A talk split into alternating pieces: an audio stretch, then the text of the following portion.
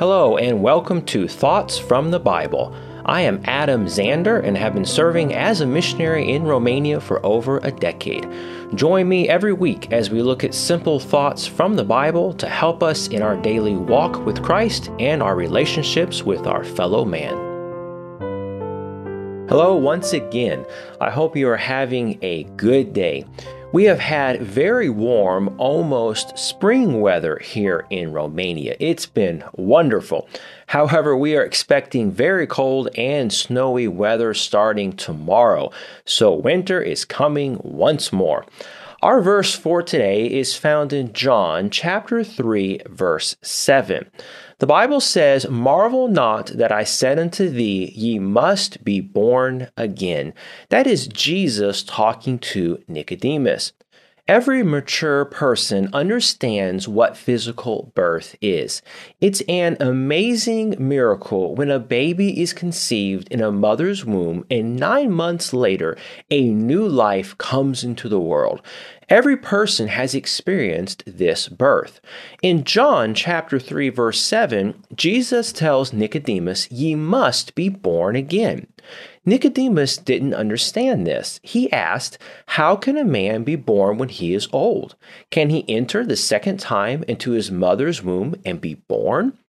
Jesus explained that every man must have two births, a physical one by water and a spiritual one by the Spirit. You must experience the new birth if you want everlasting life in heaven instead of hell. There is no choice if you want to obey the words of Jesus Christ and the Bible. Just as you can't see the wind, but you can hear and feel it, so is everyone that is born again. You can't see anything different, but you can tell and hear the difference in that person. What is this born again that Jesus talked about? Why did Jesus say ye must be born again? Today, let's look at what the Bible means when it says born again. First, being born again is a new creation. Let's read Ephesians chapter 4, verse 24. "In that you put on the new man, which after God is created in righteousness and true holiness." Being born again is a new creation. When a baby is born, new life has come into this world. It is new, fresh, and has a new beginning.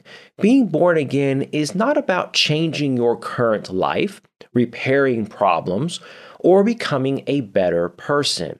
No, birth is much more than that. It is a creation. It is the most thorough and entire process possible. Let's read 2 Corinthians chapter 5, verse 17. The Bible says, "Therefore, if any man be in Christ, he is a new creature. Old things are passed away. Behold, all things are become new." Being born again is much, much more than being religious or a better person. It is much better than improving oneself. No, you must be born again, Jesus said. It is not enough to renovate your life, adding new life to your existing life. No, you must be born again by the Spirit of God. You must be a new creature, not making the old better. Everything is new in the new birth. You have a new life, a new nature, and a new world. You have a new heaven and a new earth in your future. You will be a king on this earth one day, ruling with Jesus Christ. The new birth is something only the Spirit of God can do, and He makes you a new creature. What a blessing. The Bible says in Romans chapter 6, verse 4, "Therefore we are buried with Him by baptism into death, that like as Christ was raised up from the dead by the glory of the Father, even so we also should walk in newness of life." Secondly, today, the new birth is wonderful. If you think about it, there's a certain mystery to the new birth. It is a wonderful, exciting thought. People have tried to understand and describe what happens when a person is regenerated, made alive, born again. It is impossible to know every detail of what happens when the Spirit of God rebirths a person. The Holy Spirit of God does a work on a man's heart and gives him new life. How can this be explained? It can't be. It is just a wonderful mystery of the Bible. The Bible says in Colossians chapter 1, verse 27, "To whom God would make known what is the riches of the glory of this mystery among the Gentiles, which is Christ in you, the hope of glory." Thirdly, today, the new birth is manifested or shown. When a person is born again, their life is changed. Things become new. There is a change about the person that is unexplainable. It is shown in many different ways depending on the person. They have the Holy Spirit living in them. They can understand and see spiritual things now. 1 Corinthians chapter 2, verse 11 and 12 says, "For what man knoweth the things of a man, save the spirit of man which is in him? Even so the things of God knoweth no man, but the Spirit of God. Now we have received not the spirit of the world, but the Spirit which is of God, that we might know the things that are freely given to us of God." When a person is born again, they can now understand the Bible. They can now understand spiritual things. Fourthly, today, the new birth is urgently necessary to all men. Jesus said, "Ye must be born again." This is of the greatest importance to all men, women, and children in the world. It must happen. It is not an option. All men must be born again. We cannot forget this. The lives of millions of souls are in the balance. If you are not born again, you have no spiritual life at all. You were given physical birth at your first birth, but not spiritual life. Let's read Ephesians chapter 2, verse 1. "And you hath he quickened, which were dead in trespasses and sins." The word quickened in this verse means to make alive. When you are born again by the Spirit of God, you are now His, and the Holy Spirit now lives in you, and you are now spiritually alive. If you do not have the Holy Spirit, you are not a child of God. Romans chapter 8, verse 9, the Bible says, "But ye are not in the flesh, but in the Spirit, if so be that the Spirit of God dwell in you. Now if any man have not the Spirit of Christ, he is none of His." If you do not have the Holy Spirit, you are not a child of God. Lastly, the new birth is personal.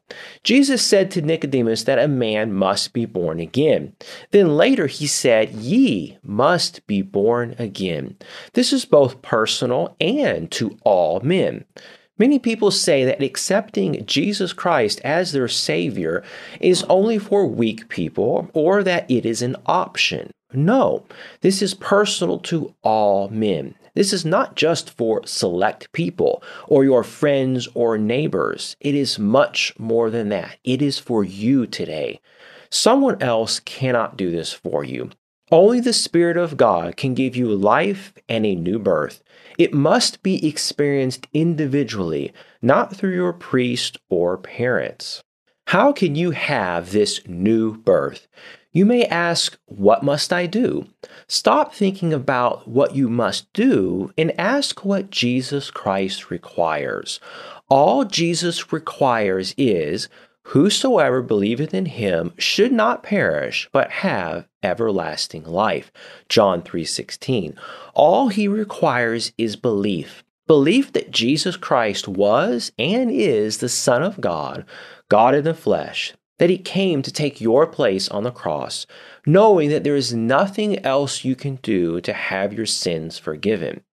Notice in 1 Peter chapter 1, we are born again by the Word of God. 1 Peter chapter 1, verse 23 says, "Being born again, not of corruptible seed, but of incorruptible, by the Word of God, which liveth and abideth forever."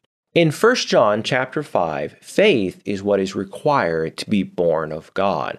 1 John chapter 5, verse 1 says, "Whosoever believeth that Jesus is the Christ is born of God, and every one that loveth him that begat loveth him also that is begotten of Him." Salvation, or being born again, is knowing that you are a sinner and believing that Jesus Christ is the Son of God and He took your place on the cross. Nicodemus tried to understand salvation using his logic. Salvation is not logical. Salvation is putting your faith and trust in Jesus Christ alone and not your own righteousness or logic. You must know that you are a sinner in need of saving. Romans chapter 3 verse 10 says, "As it is written, there is none righteous, no, not one." And then verse 23, "For all have sinned and come short of the glory of God." If you and I think we have no sin, then we can't come to Jesus. We must realize we are sinners and have nothing to bring to the Lord Jesus. Salvation is not of works. It is simply putting all your faith and trust in what Jesus did on the cross for you. The Bible says in Ephesians chapter 2, verse 8 and 9, "For by grace are ye saved through faith, and that not of yourselves. It is the gift of God, not of works, lest any man should boast." And in Titus chapter 3, verse 5, "Not by works of righteousness which we have done, but according to His mercy He saved us, by the washing of regeneration and renewing of the Holy Ghost." Salvation is repenting of your sins, simply turning away from them and turning toward God, and believing that Jesus Christ has paid for your sins. Simply turn to God and put all your faith and trust in Jesus Christ instead of trying to work your way to heaven. Today, admit you are a sinner in need of a Savior and call on Jesus Christ to save you before it is too late. You would then be born again and have new life.